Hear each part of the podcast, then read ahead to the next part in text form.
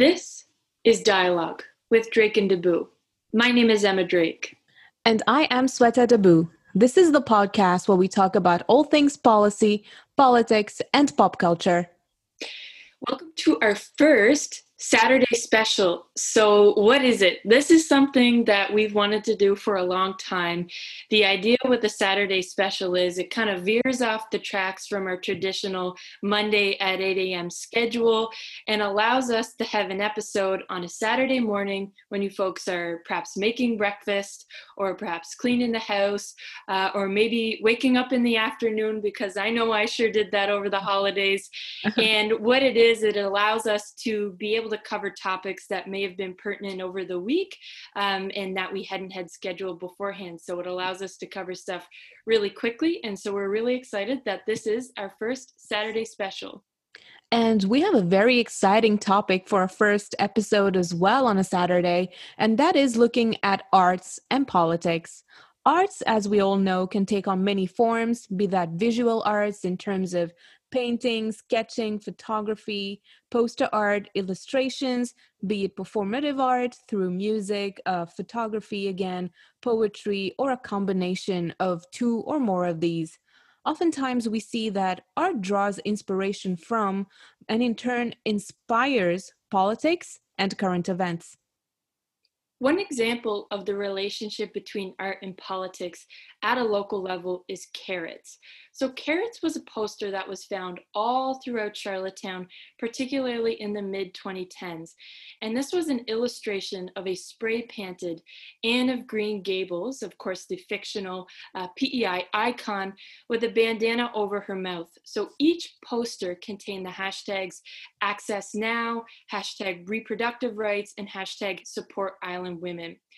Carrots was seen as a political symbol of decades long battle to have abortion access on PEI, and it was used throughout social media campaigns to call on government to finally provide this essential service. The political artwork was not only seen on the streets of Charlottetown, but also seen in Vancouver, Fort McMurray, Toronto, and a number of other Canadian cities, which is really cool. Carrots was later used as the cover of the book No Choice by author Kate McKenna, who's also a PEI author. And this book described the 30 year battle for abortion access on PEI, which began to be addressed in 2016 when the government of Prince Edward Island finally funded abortion access on PEI. So, Carrots is just one example of the role between art and politics. When we're looking at political commentary on the daily, however, this very commonly manifests itself as caricatures, satirical cartoons, or similar material. We're, of course, all familiar with depictions of politicians or current movements in a humorous way in newspapers or over the internet. A caricatural project that recently emerged from Alberta is Reed Larson's Postcard Project which provide an insightful yet humorous take on the issues that have dominated the news these past few weeks, be it the controversy around elected officials traveling outside of Canada the, during the holiday season this year, or the US Capitol insurrection. With us today to discuss the relationship between arts and politics is a retired student leader, Albertan cowboy, and political artist, and a great friend, Reed Larson. So, first question right off the bat, Reed, how are you doing? I am doing well. I had to think about this earlier today. How am I doing? and I looked up uh, a feelings wheel because I, I needed some better words. So I was like, I am feeling optimistic, playful, and pressured. okay. Okay. That's an interesting combination. Thanks. Yeah. I, uh, yeah, that's that's how I'm feeling. That's how I am. I am optimistic, playful, and pressured. That's it's a weird combo. that's awesome. So, as you know, today we're chatting about art, we're chatting about politics, but first, let's learn a little bit about yourself. How did you first get started into illustrating? Uh, that is very hard for me to know. I have always, I was discussing this with my partner the other day, and they asked the same question. I said, I have always drawn things. I've always, when I was a kid, I would, I would, I loved fantasy and I would invent whole fantasy like stories and stuff. but my favorite part of it was actually drawing the cities. I would draw on maps. I would draw little cities because I always loved the maps that were in the inside of fantasy books. So I would draw those all of the time, and I have very vivid memories of that. And I would invent games all of the time. Mm-hmm. My parents used to like rag on me because I I love building dioramas. So I would build these great big fantasy dioramas. I was always doing kind of artwork from a very young age, but I never considered it art. It was just something that I did. Mm. Um, what I would consider illustrations, like as in the more recent work that you, people would know me by, um, not very long, only a couple of years, and publicly only the last oh, year at most, uh, six months at best.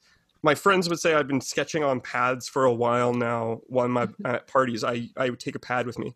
Uh, all throughout university, I always had a uh, a book in my pocket that I would write poetry in or sketch things in and then give to people. So if you if you've been one of those lucky folks uh, over the years, uh, keep that. It's going to be worth something in five minutes. but yeah, the, to answer the question, um, how did I get started into illustrating the stuff I do now?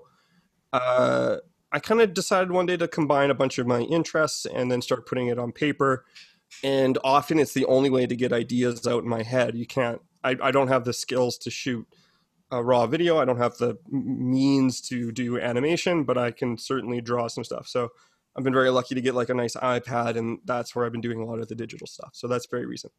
Mm, that's fascinating, Reed. I didn't know any of you know this part about you writing poetry at parties or these di or dioramas are they called that Dioramas, yeah. Well, Dioramas. come on. I you know that I used to make rings in bars and give them to people as proposals. So like, there's an element of that involved with that uh, sort of approach to life, I guess.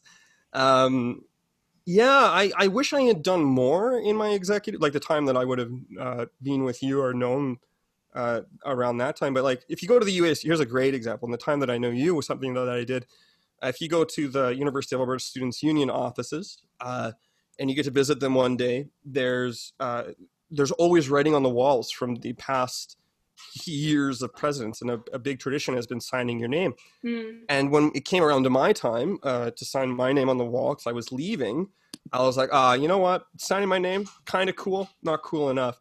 I got a gold plated frame and I put a little uh, a little artwork in it, and I super glued it to the top of the pillar so for the rest of time, I will be the top spot with this glued gray, gold frame on it. And you have to ask anybody who's at the Students Union now uh, about Reed Larson because they ha- somebody has to explain that shit every time they point it out. That's so extra. I know. I like, know on obviously on social media i've seen different folks you know such as you know fahim and akanksha and you know everyone's always posting you know oh i finished my term but uh, i just checked your instagram looking for it and i don't see it. So it's an insider note. You okay. i don't think i ever took a photo of it. Well sorry listeners that one's gonna have to uh, stay a secret but very interesting are your current illustrations. Um, I know when I'm not a, a, an artist by any means, but even just looking at your artwork on social media, and for listeners, it's at that really blonde guy. It's exactly how you think it'd be spelled uh, on Instagram and as well on Facebook. It's really interesting. You know, it's different than, um, you know, poster art and it's different than just a sketch. It's different than a painting. It's different than, you know, just it's different types of content combined together. And I know one piece that we're going to be talking about a lot today, Aloha, even looking at it, you know, it has a digital kind of photo in the background and then this illustration on top of it. Uh, it's fascinating to look at because it's really kind of a modern representation of, of different art forms that we have now in 2021. You touched on it a little bit earlier, but what types of tools do you utilize to create this type of art?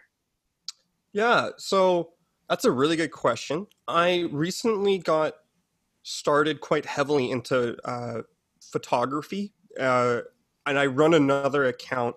Won't get too far into it, but I got into film photography quite a bit, mm-hmm. which led to having to learn how to print things. Uh, so I had to learn how to print stuff. and I always was sketching and stuff anyway. So I started printing out stuff, and then I would sketch on top of stuff. So there are a few pieces of artwork on the website that are that medium, where I have printed out a photo and then I have sketched over it in some way, shape, or form. And then that kind of evolved to where there was like political stuff going on, and that wasn't quick enough. Um, so I moved almost entirely digital, mm-hmm. and I would, and I do like it's not it's a kind of like an odd mismatch of random art techniques i should say like there's there's a little bit of reference in some like the photos like as you mentioned one of the photos or the one that you described has like a real digital background on it mm-hmm. but then i've sketched over top but that sketch is also a composite of several other sketches that i've done wow. so if you one of the later pieces, you notice like one of the corners I finished first because that was a reference from a, a different photo, mm-hmm. and then I would reference other photos to combine them together as best as I could. I I generally I like the idea of combining my own artwork, or at least the like the stuff that I put into it with kind of ready-made photos or digital assets, um, because it's about quickness. Like at the end of the day, that aloha picture would not have got attention if it hadn't come out like literally the same day that the scandal broke. Mm-hmm. Um, so that's why it's now mostly digital. But I I love combine like I, I, I find it funny that you notice notice that because I I love combining the mediums. It's actually one of my favorite things to do is to print off like a shitty photo I've taken and then mess with it in some way. Um, but yeah, it's uh, the experience of being called an artist is fairly new to me as well. Like I've been make I, I, find it funny because I've always I make memes like a lot, right? and making a meme, I never considered it as much as that. But like that artwork, I originally conceptualized. It. I was like in my head, I was like, "What's the perfect fucking meme for this?" so I just made that, and I shared it. Like I never used. I I have been actively sharing my actual art more, but that one was one where I was like, I'm just gonna share it with some friends, and they're like, "Reed, this is good." you should make it into something. And then I got tweeted and then it got a lot of attention. And I was like, oh, okay. So people actually like this. And now I've been rolling with it, that particular style a bit more. Mm-hmm. If you go mm-hmm. through my feed, there's other stuff that I've done, but that that combination and the way of doing that particular photo is fairly new. Mm-hmm. Absolutely. And, you know, that really gained so much traction, even nationally, that particular Aloha piece. But, you know, looking at, you know, this one time you gained inspiration from a current political scandal that was going on. But in general, do you find that this is what usually influences your work, or are there particular people, events, or interests that inspire you? That's another question. And to like, this is going to sound ridiculous, but to be totally honest, and 100% blunt, most of my artwork before I started sharing it public was like not safe for work sort of artwork.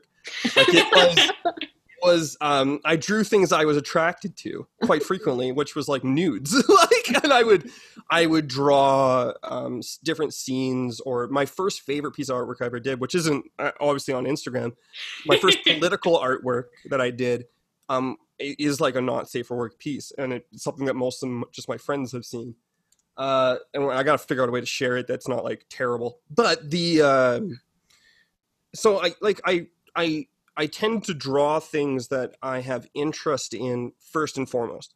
Like I wouldn't have made that Aloha piece if I wasn't like angry about something and wanting to kind of showcase what I thought of the moment. Um, and include some uh, people in bikinis, you know, like Mm-hmm. uh, at the end of the day, um, where I get most of my inspiration is from what just comes to the top of the mind. I know that's a ridiculous answer, but often the first thing that comes to mind is, well, how can I turn, how can I combine two interests of mine? Um, one was beautiful people, and another was a piece of political art, and get that done as fast as possible. Uh, and this was one of those outcomes. Plus a scandal. Scandals are fucking. You can if you can't draw a scandal, you're having a hard time as an artist. but um, I love that. That's a really good quote. yeah, uh, it all comes together. I I was. I'm always shocked that people are actually in into the art in a certain way. And I'm been, another funny thing is some of my art, it it it it's very kind of generic to a point where people of any political background can be like, oh yeah, I like that. but mm-hmm. almost all of them have some sort of critique uh, embedded in them. It, it, at least the ones that I share, all of them are are, are critical in a way, um, and I, I, I feel like that's going to continue just because of the things that I have interest in. Uh, mm. So we'll see how it goes. Mm-hmm. Yeah. And you brought up a lot of interesting points. Like the first one, as you said, like right off the bat, is part of the success of Aloha was just kind of that split second. I'm not thinking about this. This is just kind of the way I, you know, feel about it. You know, I'm feeling angry, but I'm also inspired by, you know, visuals of, in this case, you know, the women in bikinis, but then also kind of just like in the way that I see it, you know, just this dystopic kind of look at this scandal, like the fact that you had that you know driven by passion and interest that you had already been illustrating and then just went with it because of the timeliness i think that's that's the fascinating piece about it is that you know once that went public anyone could look at that and know exactly even you know the current day you know what it was referring to but also as a historical piece i know um, in pre- preparation for today's episode i i again like i said i don't come from an art background but i was i was trying to kind of learn some different uh, particularly relationship between art and politics. And one of the questions artists oftentimes are asked are you know what's the longevity of of an illustration or what's you know the the kind of timeline in which you know you see this kind of lasting until it's you know no longer relevant. And with this particular picture, even though it was kind of like this split second kind of I w- I wouldn't want to say impulsive but just kind of intuitive piece that you created it's still such a historical snapshot of you know what this week has represented in mm-hmm. terms of the history of covid but as well uh, this particular time um, particularly in, in, albertan politics but i would say as well canadian politics as, as we've seen um, in other uh, provinces as well. But yep. specifically to zero in on Aloha. And so for listeners, I know we've been talking about it a lot, but just to describe it a little bit, um, this is a beach scene. And so it's kind of two, correct me if I'm wrong here, Reed, it looks like two digital photos of a beach scene behind a green screen um, that two staff members uh, in bikinis, of course, are wearing.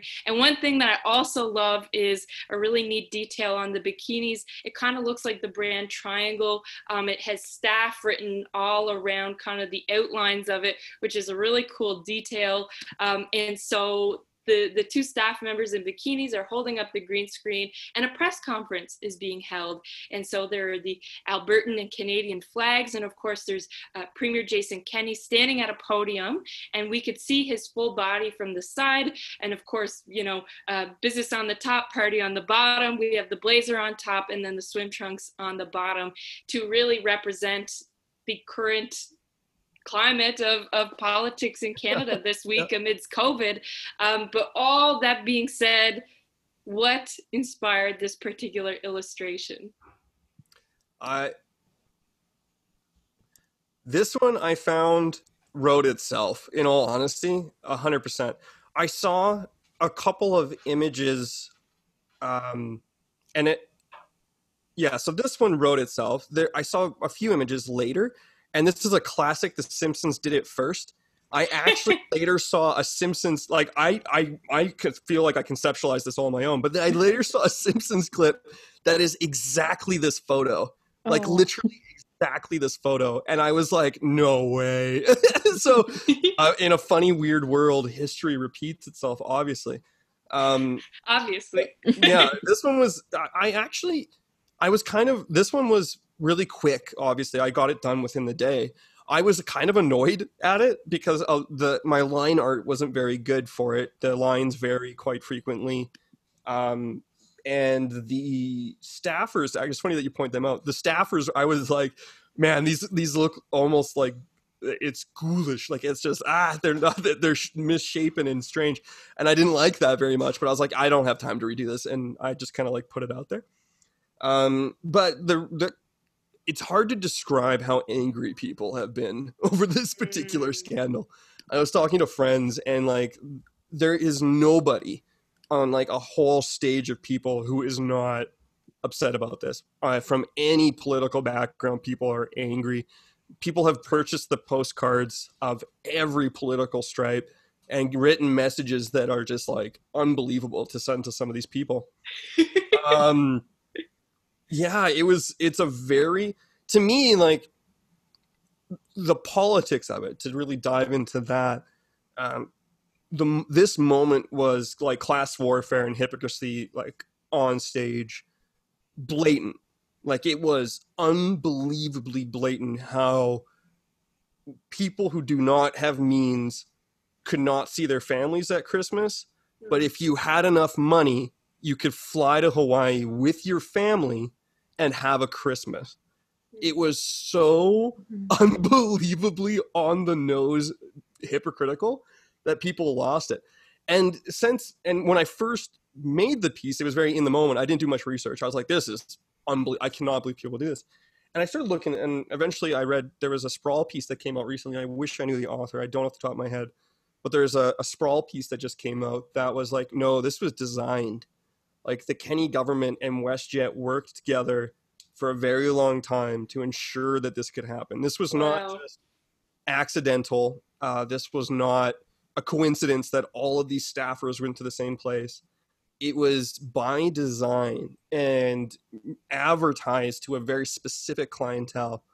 Uh, and when Kenney kind of made this the statement later that like, yeah, it was great for WestJet, he meant that. Like it wasn't a slip of the tongue. It was like this was a moment where Canadian or Albertans were thrown under the bus to prop up a corporation to for whatever means or ends and it was it came out of incredibly poor timing uh, we had our some of our highest covid rates yet uh, people were dying uh, the seriousness of it is that it, it's it was the worst possible time for this to happen uh, so yeah I don't know. Like that, I shouldn't say I don't know. I just gave a very long explanation, but that's kind of where it came from. Uh, I, at the end of the day, I hope, as far as like a historical record goes or what it represents, uh,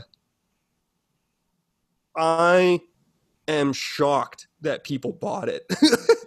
like they were so angry they needed a physical outlet like they needed something physical they needed this meme printed on paper and sent to somebody now, and I I say meme, but it I guess it is art at this point. Uh, incredible.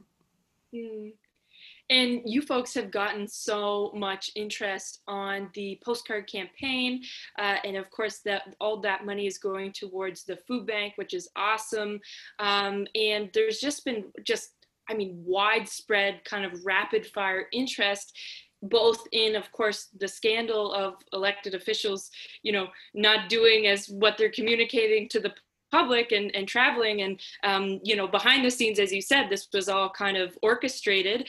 Uh, so there's that piece. People are angry about it but then um, also just kind of want to have that piece to be able to you know on one hand you know remember it and it's a beautiful piece of art and to hold on to it uh, but also to support a great cause. Um, what has been the feedback like? Like you've you've gotten a lot of national attention on this in a very short period of time. You know what has that been like? Uh surprisingly um not that bad. Uh i got into one facebook argument and somebody some random person told me i won. So i was like ah pat myself like i don't i don't make these things to stir up people but at the same time it's an angry moment. So you're gonna at the end of the day people are upset right? Like mm-hmm. and i don't mean to capitalize on that which is why it's it's a charity run thing. Um and it's obviously like a terrible moment in alberta history. Like at, at the end of the day COVID and the reality of on the ground is horrific. Um, so, but the feedback that I've gotten from uh, my close circles has been generally like, "Oh wow, great piece of art, Reed. Uh, I'm so angry." Like, and that's a weird, that's a weird thing to balance. Um, I I put like one thing that shocks me is I put like an option uh, on this postcard to buy like a hundred dollar package and send one to like every every MLA in government, and like three people have done that. I was like, you can, well, like three. It doesn't seem like a large number, but like, can you imagine being so angry that you trust me, a very fledgling artist with like who doesn't have a long history of selling lots of art, and they're just like, yeah, here's a here's a hundred dollars. Just like that's so that's uh to me it, it seems like outrageous. Uh, but yeah, it's um, I think with that third one we're gonna be. I have to update the numbers. I haven't looked uh, for the day yet, but we're probably getting close to two hundred dollars raised for the food bank now. Wow. Um, something probably near 250 postcards will be sent. Uh, and it seems to be ramping. Like I thought it was going to peak, but pe- the people who are angry are obviously like still purchasing more. So we're gonna we're gonna see how that goes. Uh, we're gonna leave it up probably at least this weekend and a bit longer. It's it it I it takes a really long time to make postcards to tell you the truth. So I don't know how many more hours I can contribute to the project, but uh, yeah, the you know, I've I've rambled a lot to like really answer the question, like, what's the feedback been like? It's been uh, very cheeky, very provoked. People quite angry. The piece doesn't make people happy, but they're certainly happy to send it to people.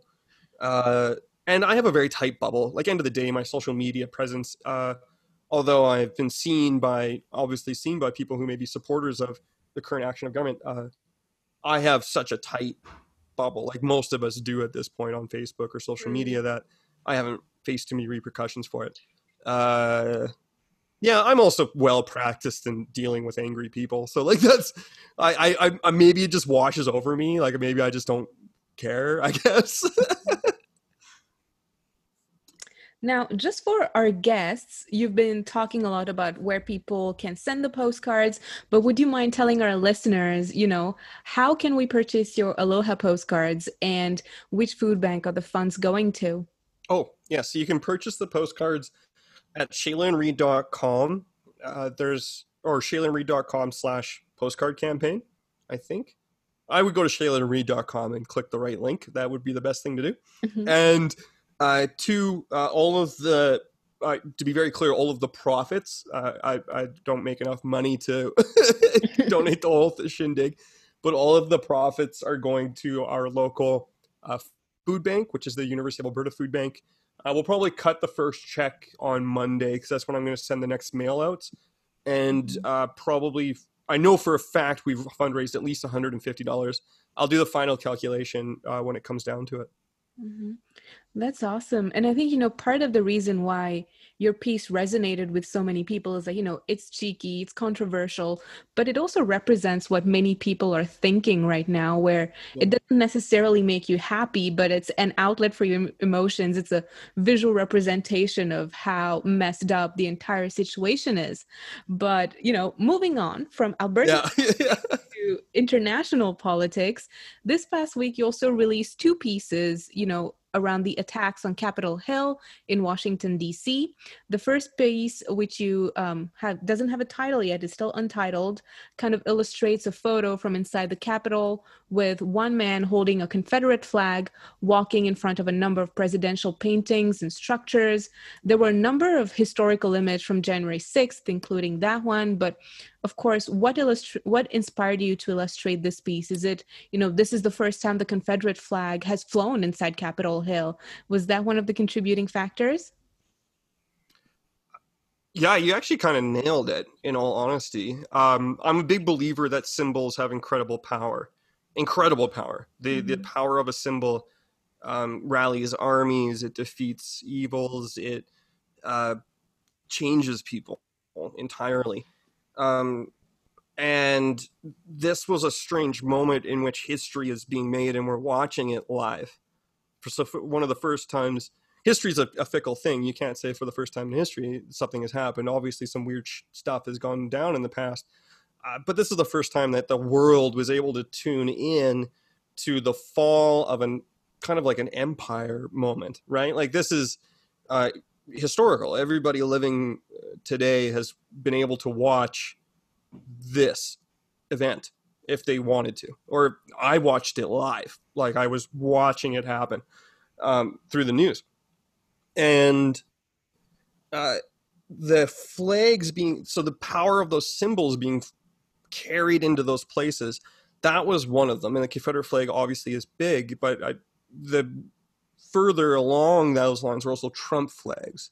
Mm. Right? Like mm-hmm. that was what was being carried into what would many would consider like a like the home of American democracy.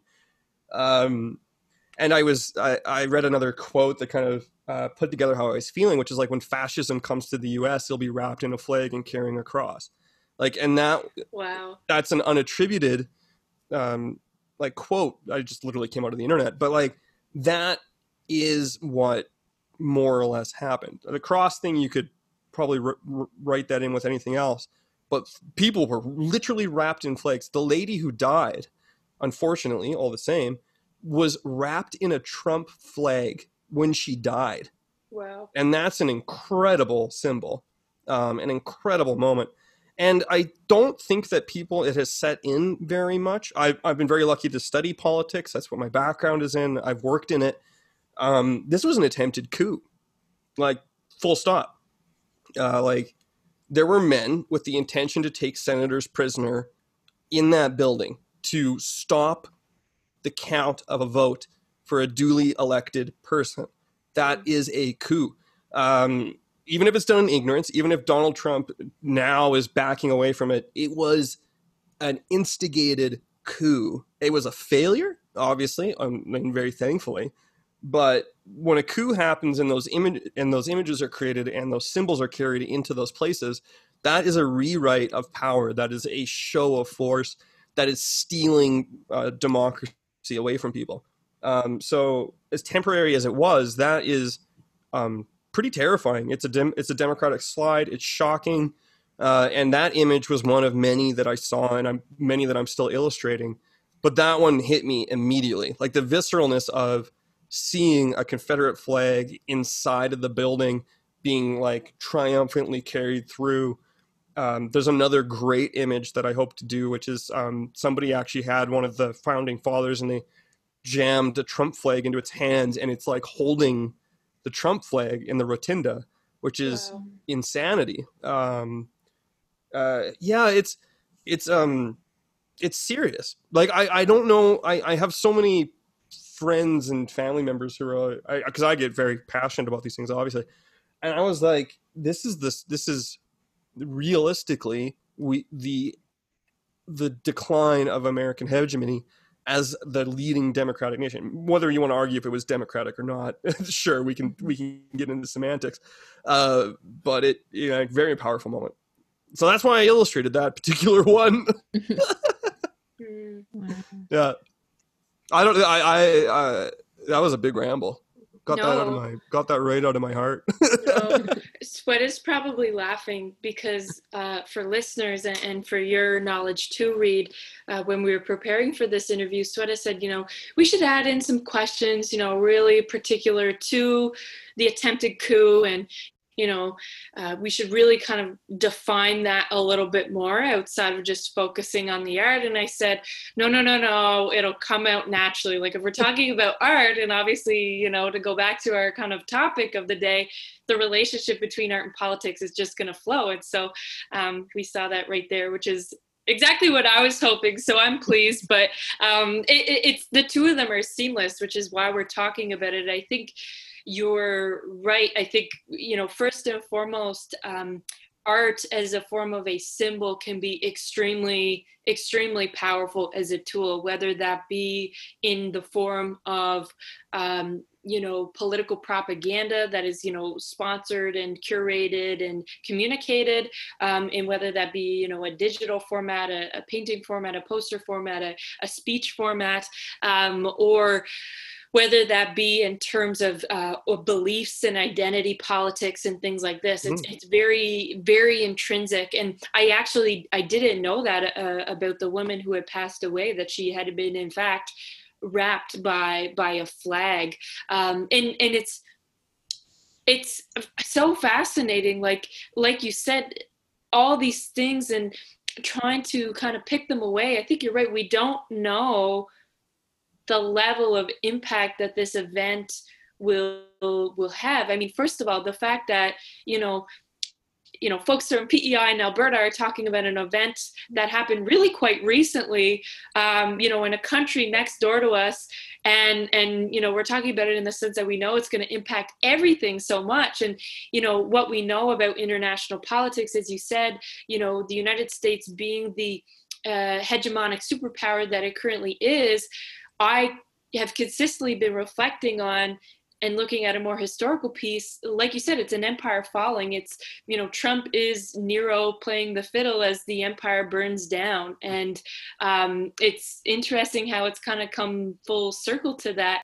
And the dystopia you know associated with uh, just living in history and, and the events and the symbols and, and things like this like it's just it's kind of well not kind of it is very overwhelming and it will be fascinating moving forward um, you mm-hmm. know in, in, what everything that this this impacts. Um, but to come full circle back to your second piece which i also love so much. I texted you i was like this is a really really interesting piece.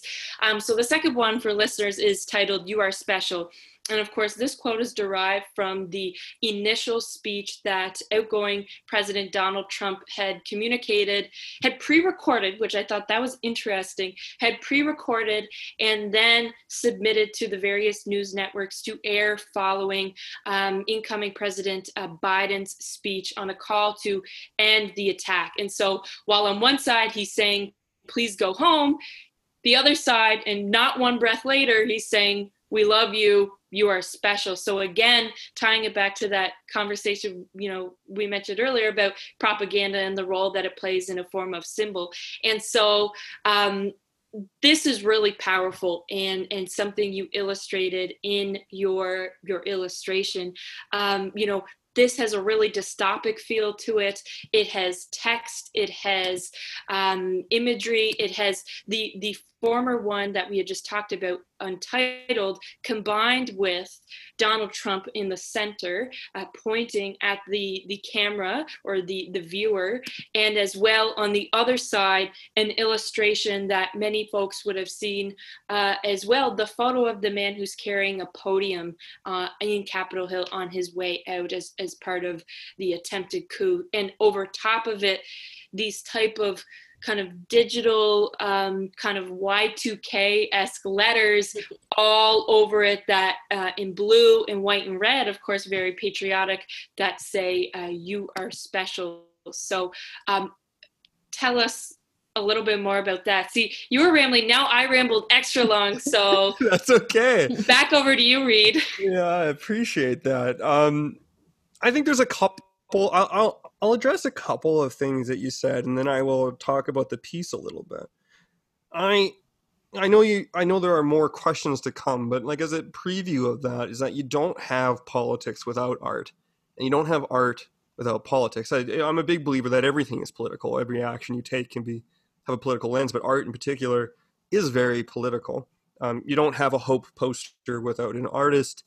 You don't have MAGA hats without a artist. Uh, uh, those are foremost conveying a message, no matter what side of the team you play for. Uh, so, with that context, in this piece, uh, I I was reflecting on how complicated this moment is, how unbelievable it is on one sense, and how many realities are actually happening all at once. Mm. Like you described a couple of different things that are happening, right? Like he's preparing these messages. He has earlier that day he gave a speech to inflame this crowd. Uh, this crowd physically forced their way into a building. People died. Um, it's a very powerful moment. And when the leader of like the free world, like for the better, for the lack of a better term, decides to do what he did, that even if it's poorly executed, even if it went terribly, even if it didn't work, he attempted a coup and continues to attempt such things. What he has since then backed out of, there has been another video being like, I, you know what, we'll transfer the power. The reason why that happened is because this failed. Mm. That you have to realize that we luckily are on the upswing. We're gonna democracy is kind of won this fight in a sense, but the problem is is that if if democracy kind of degrades to fight to physical fighting, uh, you kind of start to lose the democracy part of it. Now you Mm. really are Mhm. just two authoritarians who are winning an election and then fighting it out for Capitol Hill.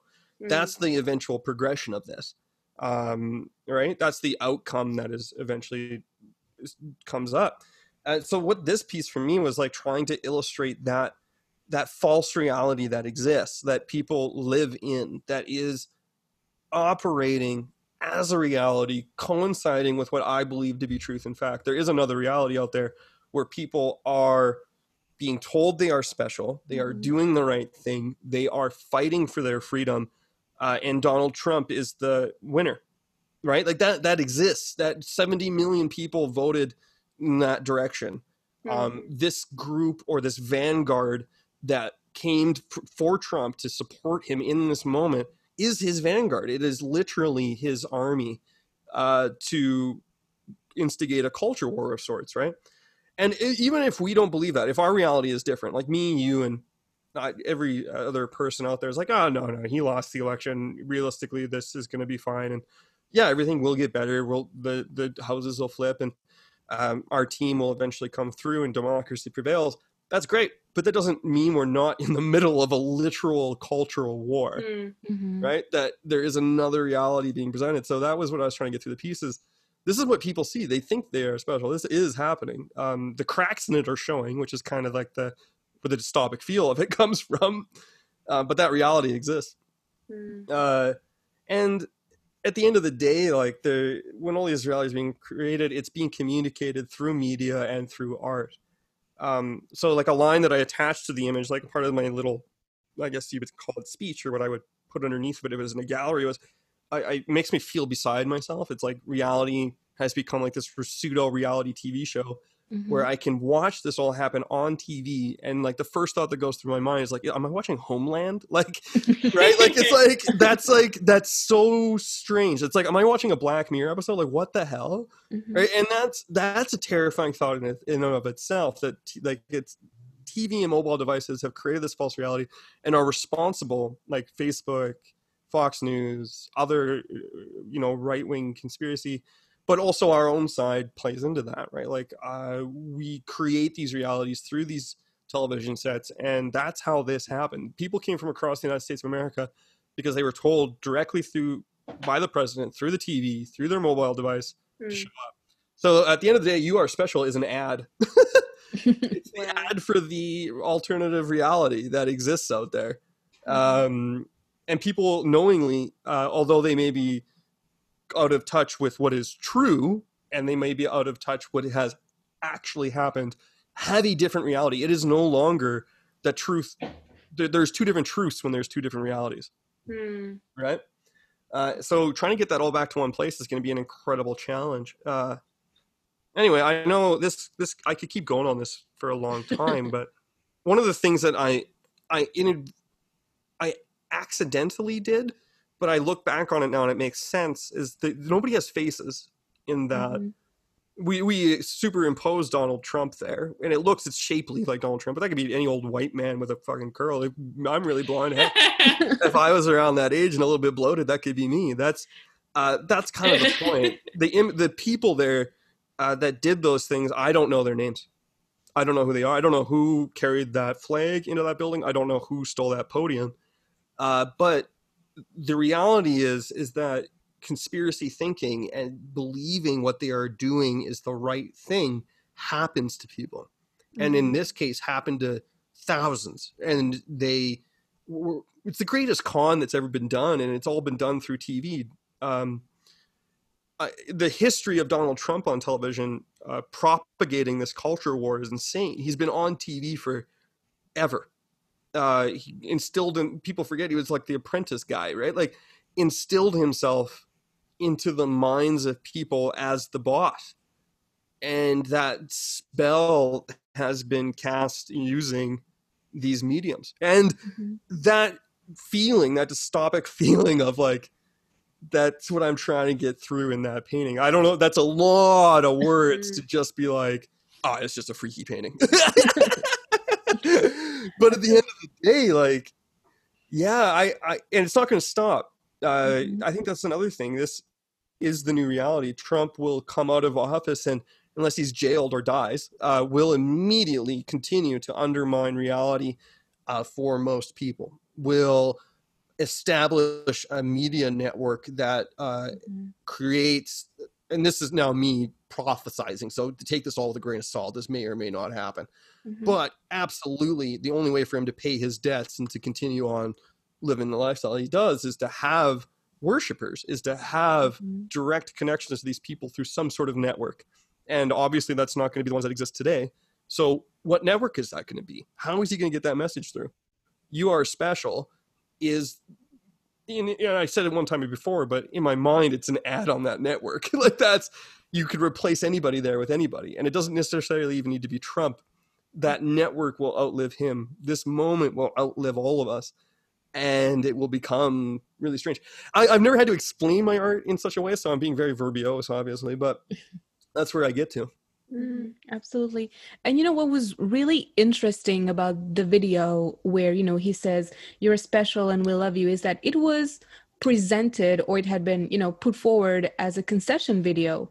And yet, nowhere in that video does he actually say Joe Biden won fair and square. He will be no. the next president of the United States. All he says is, I tried to refute this legally, it didn't work there's going to be a transition of power. He never legitimizes that win, which is mm. really interesting because I think this might be the first time in recent years where the leader of the free world is refusing to concede that he lost. And, you know, I think last night, no, not last night, but, you know, the coup that failed on Capitol Hill might have been his one of his last try his last attempts to stay in power after January 20th and you know into the future. So i think you're absolutely right. This will this has changed our reality and the way that politics will evolve in the future as well. And if donald trump's still around in 2024 i wouldn't be surprised if he ran or if another member of his family ran again. So mm. i think you're absolutely yes. right there.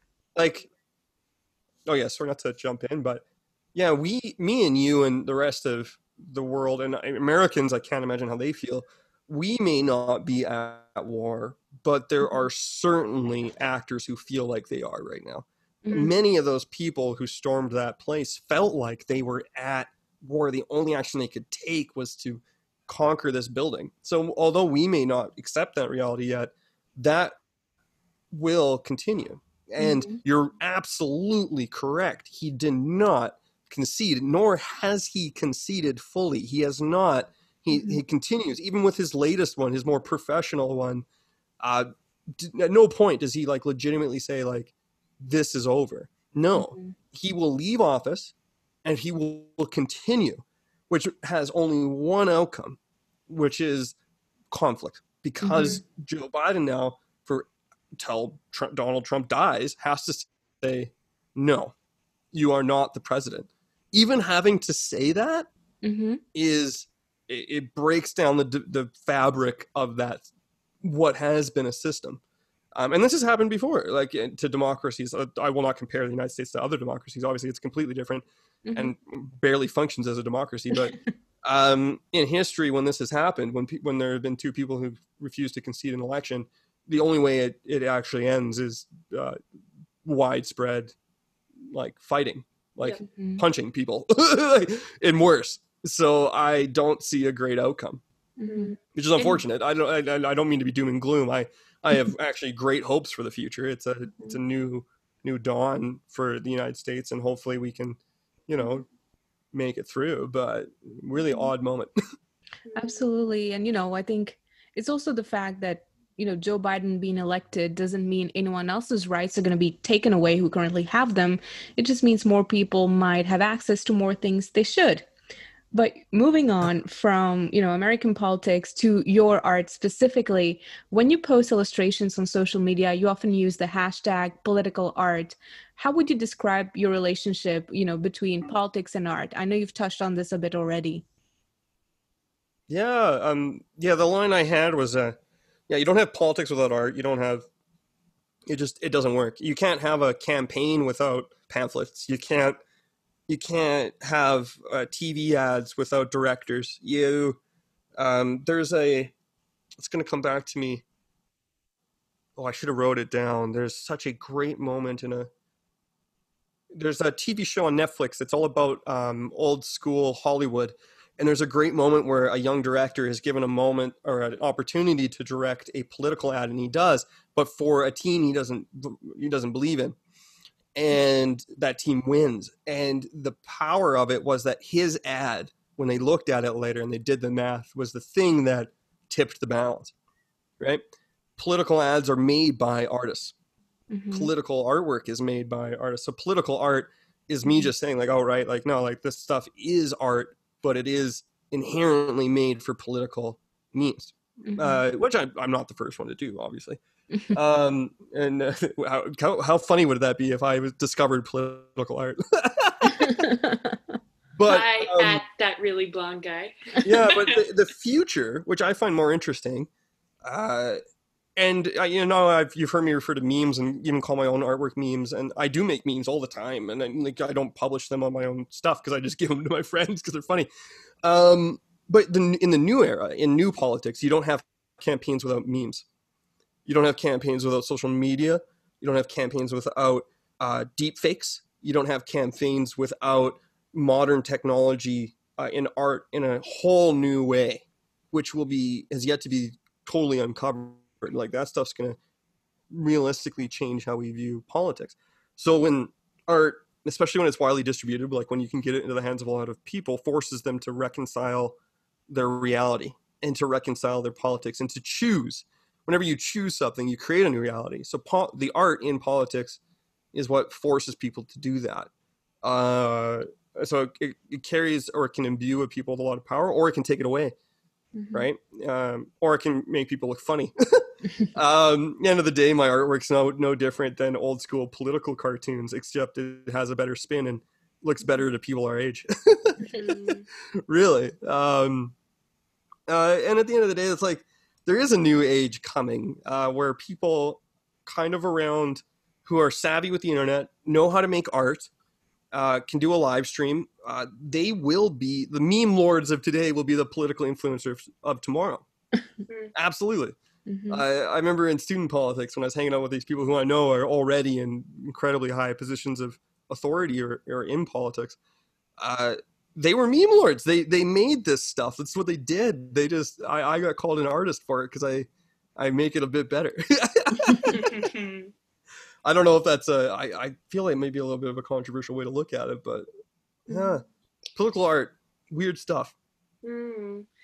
I have a, a, different question for you, Reed, and it's it's based on something you had mentioned earlier, just kind of about the future and to that effect, the future of political art. Like I think historically, and particularly in kind of the Western world, um, when we see politics and communications kind of overlap. I, I, mean, obviously, one primary example we look at um, is is Nazi Germany and a mm-hmm. lot of control over, for example, at that time, the main kind of means of communication would have been, um, you know, uh, the radio first and foremost, as well yep. as different educational programs uh, such as you know Hitler Youth and things like this.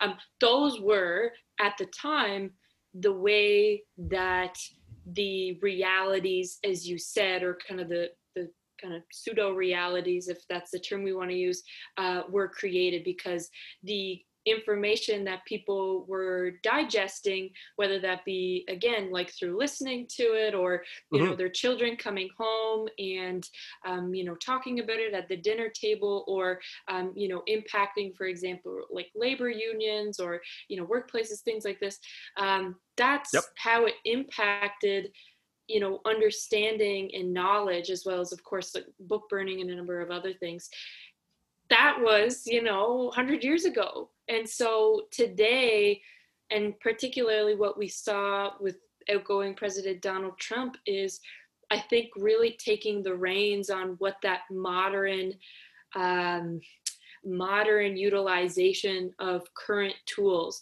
You know it may not be radio it may not be um, you know hitler youth programs that affect like um, kind of tying in that capitalist side of things is you know when you have money in politics okay now you could control fox news you have millions of people tuning into that on a daily basis. Um, okay, if you also have money, then social media ads are extremely cheap. You could buy yep. an ad for $5. So then, how does that play into um, as well social media? And further to that more curated content like it's it's one thing if you have you know a news broadcaster covering content um, you know they're supposed to uh, you know quote unquote cover many different things yep. but on social media particularly with algorithms um, and a lot of the coding behind these platforms is if you look at one type of content, you will be attracted to similar and be exposed to similar types of content. And again, kind of reiterating that pseudo reality to that effect, very roundabout way. And I mean, if people have listened to this already, I ramble a lot. How would you describe the future of political art with you know and i think i think i can't remember who said it both of you probably said it you know the the lesson of you know the January 6th attempted coup is going to outlive Donald Trump and his success, you know, in 2016 and as well just various events that took place, um, you know, over the last five years. That's not going to be left in the history book to say, oh, that was one type of way of doing politics and that's left. You know, many different political figures, as well as uh, businesses, as well as, um, you know, organizations will look at that as a playbook. And you know it's yep. maybe not going to be saying copy paste you know we're going to be speaking to people by saying you know we love you you are special but in terms of the intricacies of, of that approach to communications, whether you're selling a product, selling an idea, or selling an identity, um, long story short, how would you describe, you know, that will impact the future of, of political art or art and politics? Oh, it'll it'll be everything. Um, I have no illusions that the Donald Trump, although he came into power and was quick and, and did it very well, uh, people, I, I, I have a lot of like, I don't know how else to say this. I have a lot of friends who are um, like the political opposite of Donald Trump. I would call them leftists through and through, like people that I hang out with and I know, and they would describe him as a complete and blundering idiot, right? Like they'd be like, "Yeah, he's just he's crazy. Like there's no way he's absolutely lost his mind," and that's not true, right? Like that to an extent, he may not be good leader. He may not be good at what he does. He may have lost God knows how much money, but he became the president of the United States not through his charming personality. Like he became the president of the United States because he was empowered to that position. And whether you want to say that he was the smarts behind it or not, well, somebody was. Mm-hmm. And Donald Trump, uh, I've never met him, probably never will, but that symbol is so powerful now. Trump, that word and those flags are will outlive him generations fold. Mm-hmm. They will be the new flag that is flown when people go to marches, mm-hmm. when uh, realities are formed. And what has been learned uh, by the powers to be is how in you they were so close to having a coup.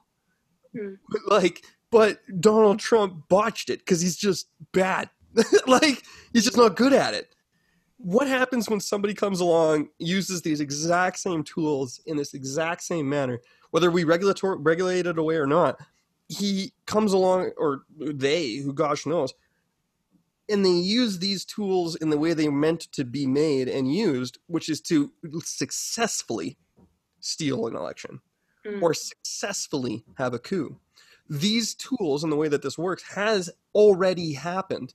We forget that Poland has been completely taken over by Russia. We forget that Britain has left the the uh, the EU. We forget on a global scale these things that what people would describe as slides away from mm-hmm. a Western democratic bloc that has stopped the denigration of democracy. I'm liberalism in the old school sense of belief in democratic practice uh, is under siege. Like the the idea of a cultural war, whether we believe it or not, is happening. Uh, it's it's like a cold war of kind. It's like a media war. I don't know how else to describe it, but it will continue. And to think it's not in Canada is uh, is just bald faced. Like you, you got to reevaluate.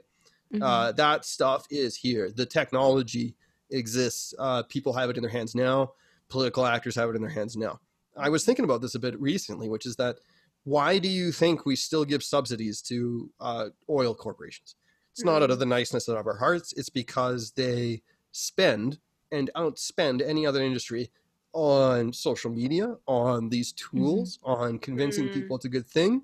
Um, I don't. I love Alberta. I would never lamb blast my own Albertans, but like the reason why so much of this is so thick here and, and well done is because, uh, well, one the intensity of Albertans, but two, the money, mm-hmm. uh, and the calculation of it. Like that comes down to how many dollars, as you mentioned, on social media ads do I need to spend to convince a voter to mm. continue on this path? When that algorithm comes to, oh, how many social media dollars do I create a soldier? Mm-hmm. That's different. That's wow. what's happened. Mm-hmm. It is mm-hmm. no longer how do I create a voter? It is how many social media dollars does it take to create a soldier? And mm-hmm. that has now been proven. I bet you mm. we could run that calculation down in the States as to how many social media dollars it took to create a a guy with zip cuffs inside of the Senate floor, ready to steal the most powerful position on earth. Mm-hmm. That's what's happened. And that playbook is now understood and will be reiterated on. Absolutely. Mm-hmm. Well, on that's the... not really art, but that's a that's a pretty powerful thing. Uh, memes, like I I I, uh, I what what memes are you making, man? Like, be intentional. Like, mm-hmm. why are what what art are you making and sharing to say something? Because mm-hmm. you bet the other side's doing it. And that's what's happening. And I don't know. As far as politics go, I love. I, I'll chat with conservatives any day, and I don't mean to be like. I know this has become very doom and gloom, uh, but there's also an upside on it. There is a positive. Like you can use these tools for good. They can be used to um, spread the idea of climate change must be combated. Uh, they can be used to strengthen democracy by saying that elections are good. But I don't know if you've noticed, but like government ads to do these things are terrible. Like, but uh, the artists making this work, I, I don't know who they are. I, I please make it better. Spend more money. I don't know, fucking something. well, on this very light and happy note, after a significant amount of doom, I think the formal interview part of our episode is concluded, and we have only the fun parts left, which is we typically nice. do a beer panel. So I don't know. Oh, yeah, yeah about Albertan craft beers or Albertan beers in general, but uh-huh. do you have any recommendations for our listeners should they ever find themselves on the West Coast? Absolutely. I actually Oh, I should have thought about this. I'm blanking. Oh no. Give me a second here. I, I had it written down and now I've forgotten. I I don't drink anymore, which is a funny statement. I uh, I do drugs. I do cannabis. That's my new uh, go-to. so uh, I um oh I'm gonna look it up right now. I'm so sorry. It's called uh, Molly beer. I think it's called. What the fuck? No, that's not even it. It's not Molly beer. That'd be disgusting. Um, I have a I have a prompt uh, for you, Reed. If you can't think of it, yeah, anything. hit me. Okay, so in one of our last episodes, I yeah communicated the story in which the Alberta crew came to PEI once upon a time.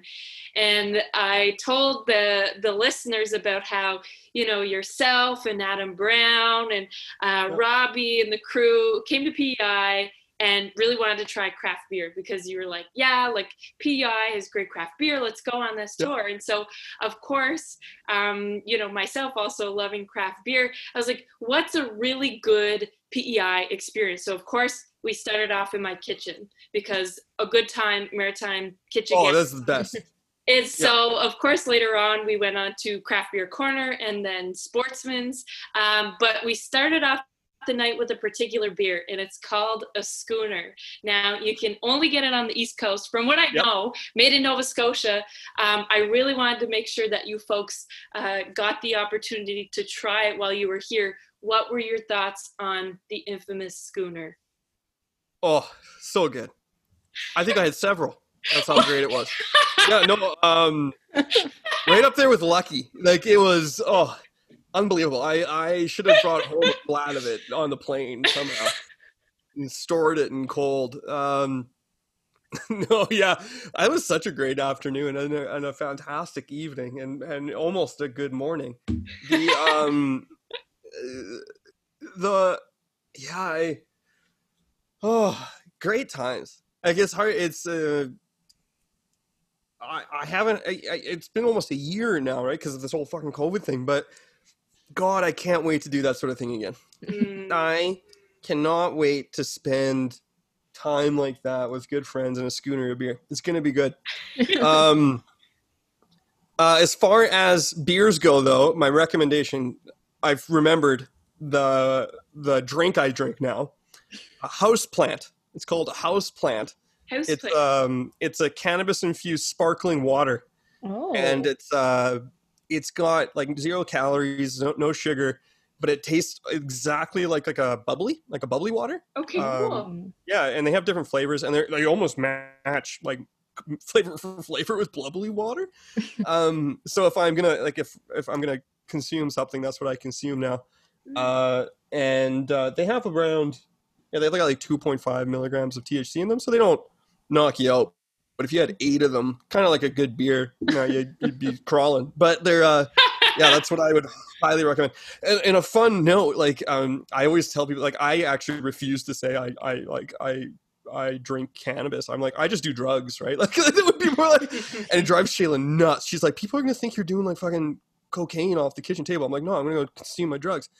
Um, because I love the fact that uh, the Alberta government, um, because we we consume the most cannabis in Canada in Alberta, uh, the Alberta government is probably I can't say definitively, but is probably the largest drug dealer in the world. wow, Oh. that's yeah, yeah, yeah. So if you want to put a weird twist on something, uh, this was all illegal not so long ago. Uh, very actually not very long ago, like five years ago. This shit was illegal.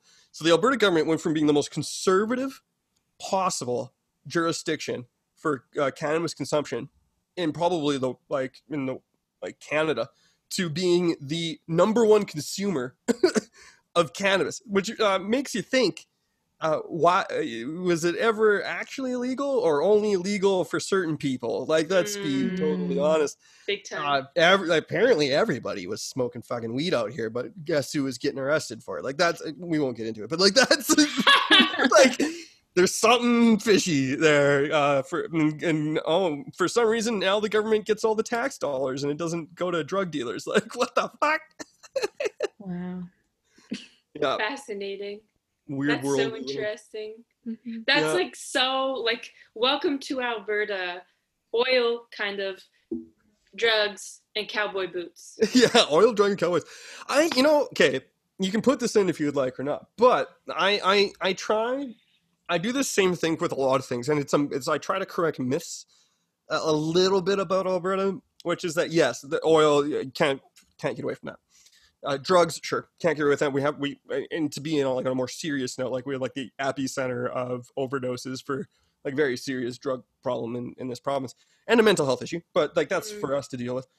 Uh, Alberta, though, technically, by the books, has like the youngest and like oddly enough, when polled, like amongst my population, like one of the more progressive populations.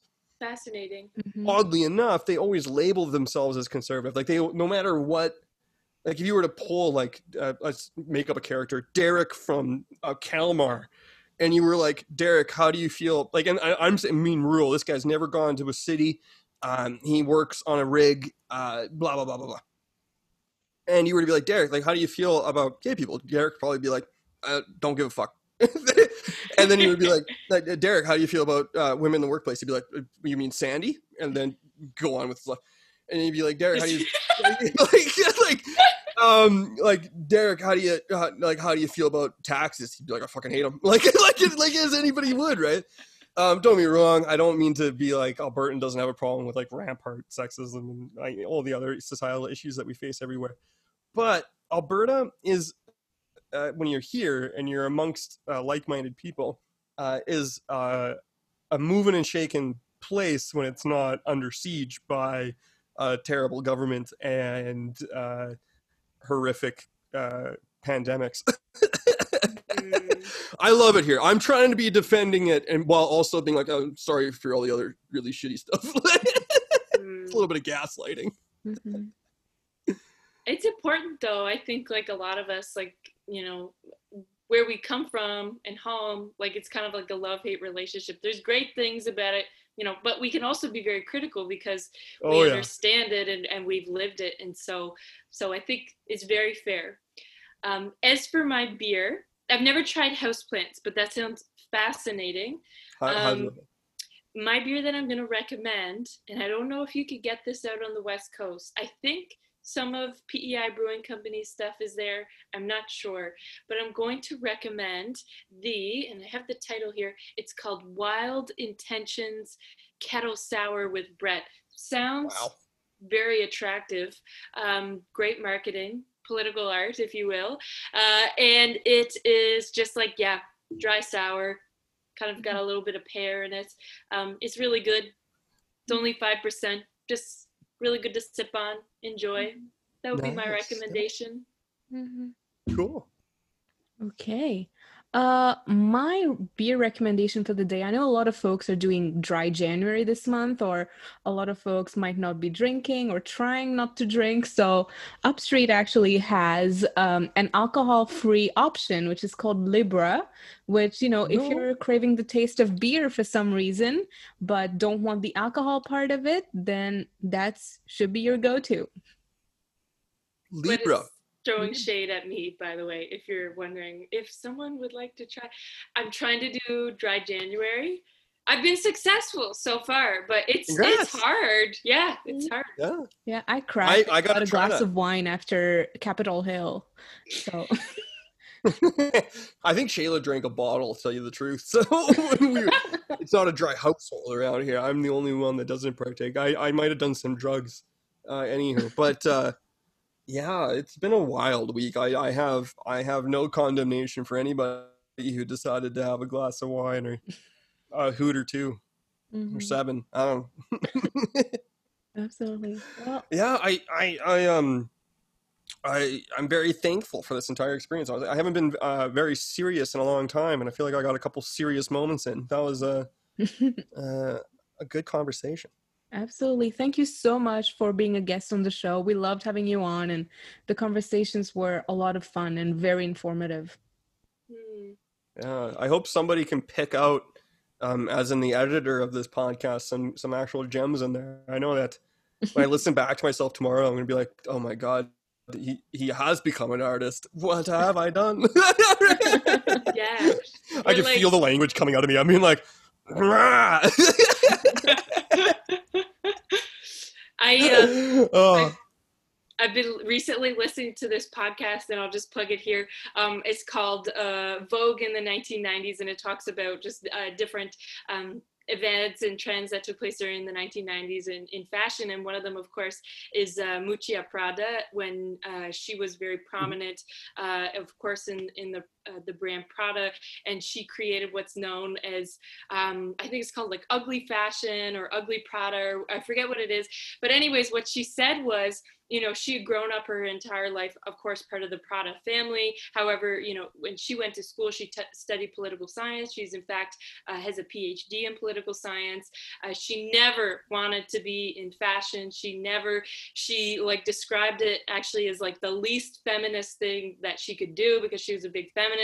Um, and, anyways, what ended up happening was she was still working for the company, even though she was uh, more involved in the political side of things in Italy. Uh, but then you know, like all things, they kind of come together. And then she became more involved in the design part of things. And uh, she also took on then the, the lead designer role and took on the company and has really brought it, you know, to where it is today and where it'll go in the future. But she said, like in an interview recently, it only isn't until like the last five years, although she's worked for the company, you know, her entire life and she's in her 70s now. It's not until recently that she described herself as a fashion designer and so i think like a lot of things in life like we underestimate ourselves and we also like you know uh, although we we could be very good at things and, and people you know receive you very well and, and are big fans like you know such as Sweta and I with your artwork you may not view yourself in that way um, but that's I don't think to take away at all from the art that you create in the same same case as uh, Miuccia Prada. I mean you know, again, one of the most successful designers of all time. And of course, you, Reed, are now, you know, instilled in history right now with COVID 19, Alberta politics. And one thing I'll say before we go, you should most certainly submit the postcard to the provincial archives so that this can be part of Ooh. the history uh, in Alberta and as well in Canada. So then, you know, when we look back at the next pandemic, this will be a main visual, of course. that's a great idea. I hadn't thought of that. Look at that! I learned something. That's that's that's uh, that's exciting. I should just send one to every MP just for giggles too. You can get there for free. Why not? Why not? Well, thank you so much, Reed. This has been a treat. And we also chatted via text that for your next project, you will be putting a kind of a bigger portfolio. You're gonna we're gonna have you back on uh, if you would so like to. Oh yeah, if, well, let's see what people have to say. But yeah. no, I would love to. I am. I think it's going to take me at least a couple weeks to tell you the truth. I know I'm fairly um, locked up, but I, I have an idea for a um, a digital art piece on the website. So it won't necessarily be a blog. It'll probably be like a weird cross between spoken word and art. But I, I gotta get this feeling out of my chest of trying to like I, uh, I tried to do it today, which is what is this reality? What is happening? What is being built in front of us? And uh, I guess I want to be a harbinger of doom for five minutes, and then we'll go back to my sunny lawn self, drawing nudes and, and sipping my drugs. well, whatever it is, we're looking forward to it. I appreciate that. I know that was a weird send up. I wouldn't expect it any other way at all. Get some of the laugh in there for the love of God. They need to know. awesome. Okay. Please stay safe, Reed. Please, yeah, please, stay safe. Please Great stay chat safe. with both of you. I really appreciate it. This is so much fun. Thank you. Thank you, Reed. We'll be okay, texting soon. Okay. Bye bye. Okay, sounds good. Okay. Bye bye. So that's all the time we have today, folks. As always, stay warm, stay safe, and our closing music is Gaspésie by the very talented Shane Pendergast. Shane has a show coming up at the Trailside Music Hall, and that's on Wednesday, January 13th, 2021. Very cool to say that now for the first time. and that show is at 8 p.m. until 10 p.m. at the Trailside Music Hall. You can access tickets at Trailside Music Hall website. Also, very exciting, Shane has a new song out and it's called It Slips Away. It hasn't been released yet, but if you're like me and would like to pre save it, you can find it on Shane's Facebook page, Shane Pendergast, and there'll be a link to a website titled DistroKid. So that's D I S T R O K I D. And again, that new single is called It Slips Away. So definitely check that out. As always, this has been Dialogue.